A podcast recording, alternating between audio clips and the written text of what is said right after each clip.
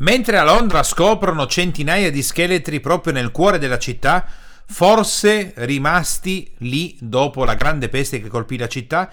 un, un, tempo una grande tragedia, oggi un ritrovamento emozionante per chi l'ha fatto e che può far luce anche su una parte della storia di questa grande città inglese.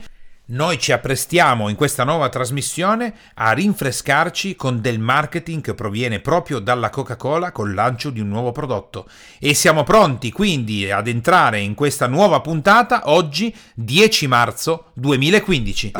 Il mio nome è Dan Boggiato e questo è Power Talk, te lo do io il business,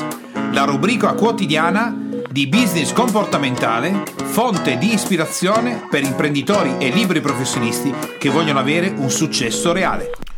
La Coca-Cola Life è ufficialmente sul mercato. Lattina verde, design accattivante, è sempre la stessa lattina, ma la parola, la scritta Life ci dice che la Coca-Cola è stata dolcificata con la stevia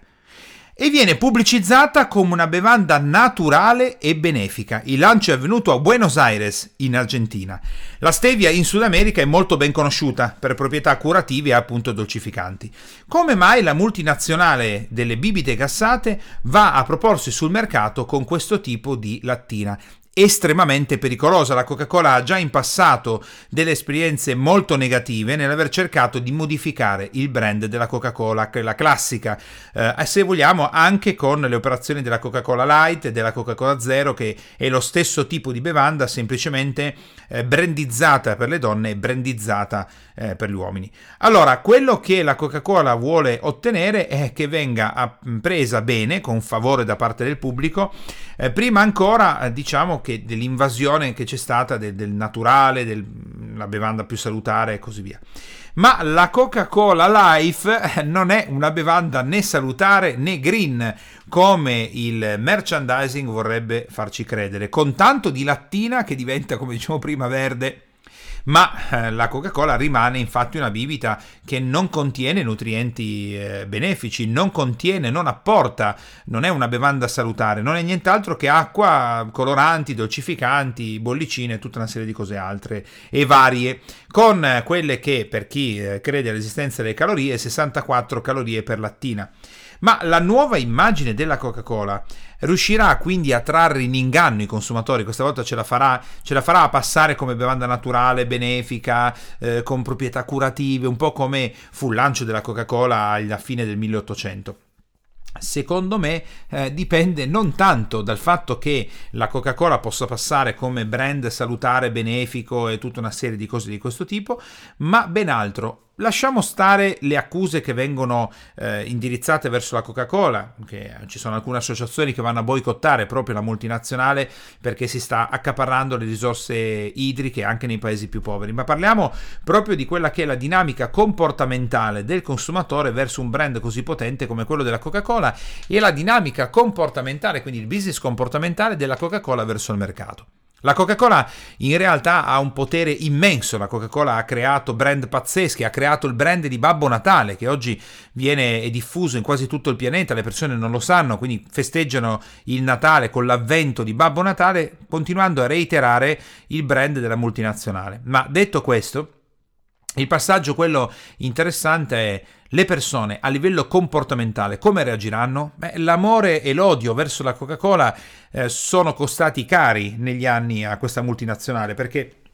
si è creato una specie di legame affettivo dove i cambiamenti di brand della Coca-Cola non vengono percepiti bene da parte dei clienti. A parte che negli Stati Uniti d'America, dove ho vissuto per quattro anni, nell'ultimo periodo, la Coca-Cola ha perso tantissimo terreno. Ogni volta che chiedi una Coca-Cola, se la chiedi, noi non la bevo più ormai da sono circa due anni, due anni e mezzo. Ehm, se tu chiedi la Coca-Cola, ti offrono la Pepsi, ti dicono la Coca-Cola non ce l'abbiamo, possiamo avere la Pepsi. Quindi questa dinamica comportamentale di amore e odio, di tolleranza bassa verso i cambiamenti cambiamenti eh, del consumatore verso la Coca-Cola che cosa porteranno? L'ultima volta che la Coca-Cola ha tentato di fare un cambio così pesante d'immagine ha rischiato di fallire. Oggi la Coca-Cola ovviamente è in difficoltà, il mercato delle bibite gassate non prende più sulle persone, prende di molto di più il mercato delle bibite energetiche, degli, delle, delle, dei tè ad esempio, ma eh, le bibite gassate sono in caduta libera.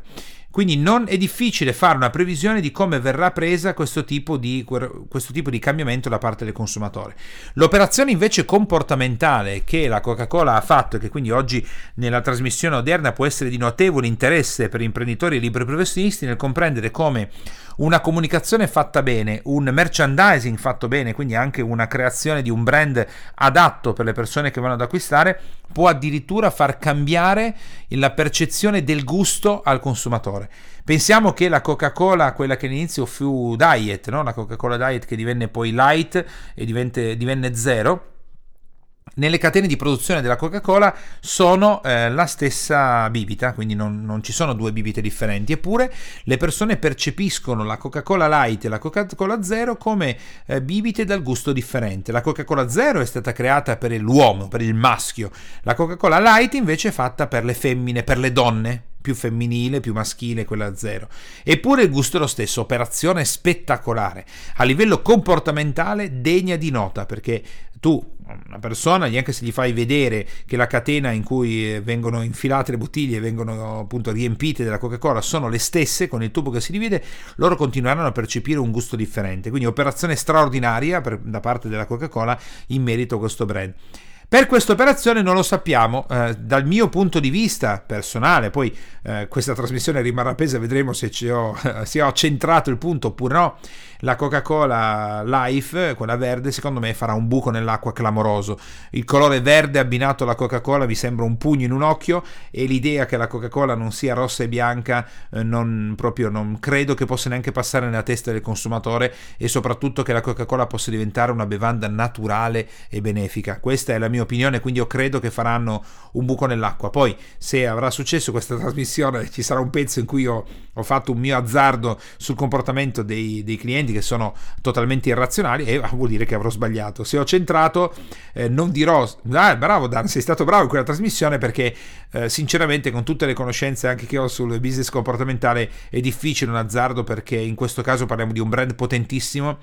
e l'irrazionalità del consumatore è veramente estesa.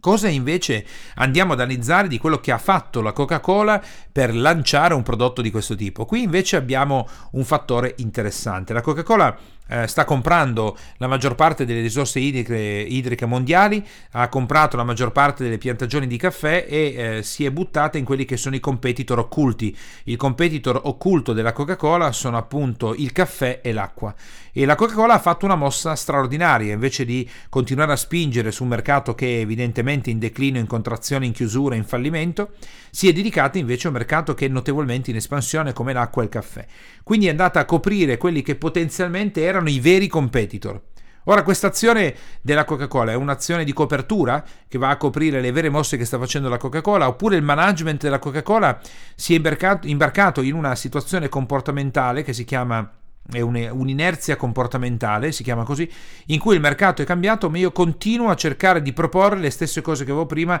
cercando di ribrandizzarle o di renderle più appetibili. Anche questo è difficile da considerare visto che oggi la Coca-Cola in questo momento non è eh, nostra cliente, quindi non ho informazioni di prima mano e magari anche lo fosse in questo momento non, non, non potremmo divulgarle, però oggi non è nostra cliente e eh, non sappiamo esattamente cosa sta succedendo. Beh, diciamo che eh, essere un'operazione di copertura ma direi di no perché altrimenti o probabilmente invece di fare un test in Sud America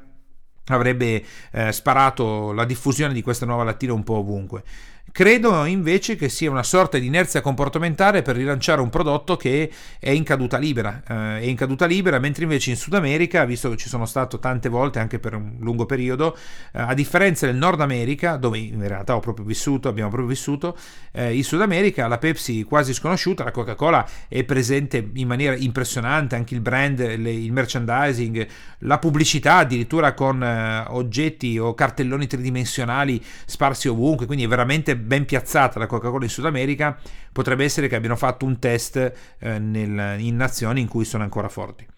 Cosa penso in generale di questa operazione? Da parte del cliente sarà interessante vedere la risposta comportamentale e che cosa succederà. Uh, invece per quanto riguarda la Coca-Cola in sé, uh, vedere, verificare se è un'inerzia uh, comportamentale oppure no. Il consiglio che io oggi ti voglio dare da imprenditore a imprenditore o da imprenditore a professionista è quello di, e ovviamente il nostro mondo è quello della formazione e nell'applicazione del business, è quello di leggerti il libro ehm, per quanto riguarda la parte dell'irrazionalità. Eh, il libro è di Dan Ariely, è scritto D-A-N spazio A-R-I-L-E L-Y,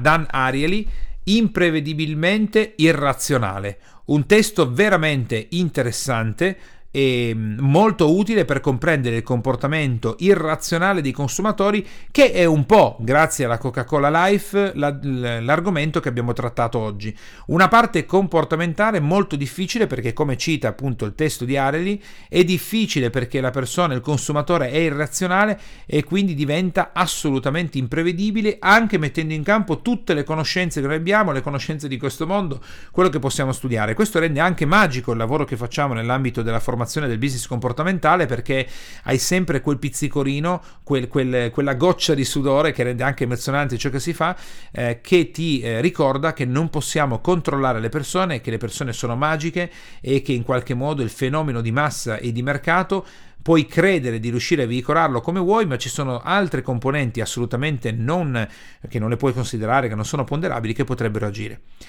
Se ti è venuta voglia di eh, avere in mano la prima Coca-Cola eh, Life, quella verde, no? con il nuovo brand, puoi fare sempre un salto in Sud America, darci un'occhiata su Google o aspettare che in Italia sbarchi la nuova Coca-Cola se ce la farà a superare il test sudamericano. Se ritieni che questa puntata sia stata di ispirazione per il tuo business e la tua attività, ti chiedo gentilmente di lasciare il tuo voto con le stelline e di lasciare un tuo importante commento, nonché ovviamente la cosa più importante, iscriversi al canale, in modo da essere sempre aggiornato con questa trasmissione che va in onda quotidianamente dal lunedì al venerdì e per aiutarci a rimanere nelle prime posizioni o comunque più in alto possibile su iTunes, in modo che altri imprenditori e libri professionisti possano farsi ispirare quotidianamente da tutto quello che è il contenuto di questa trasmissione legata al business. Se vuoi avere maggiori risorse o informazioni o altro che può essere utile per il tuo business, puoi andare su www.danielebogiatto.it e scaricare ciò che ti serve. Ciao e alla prossima!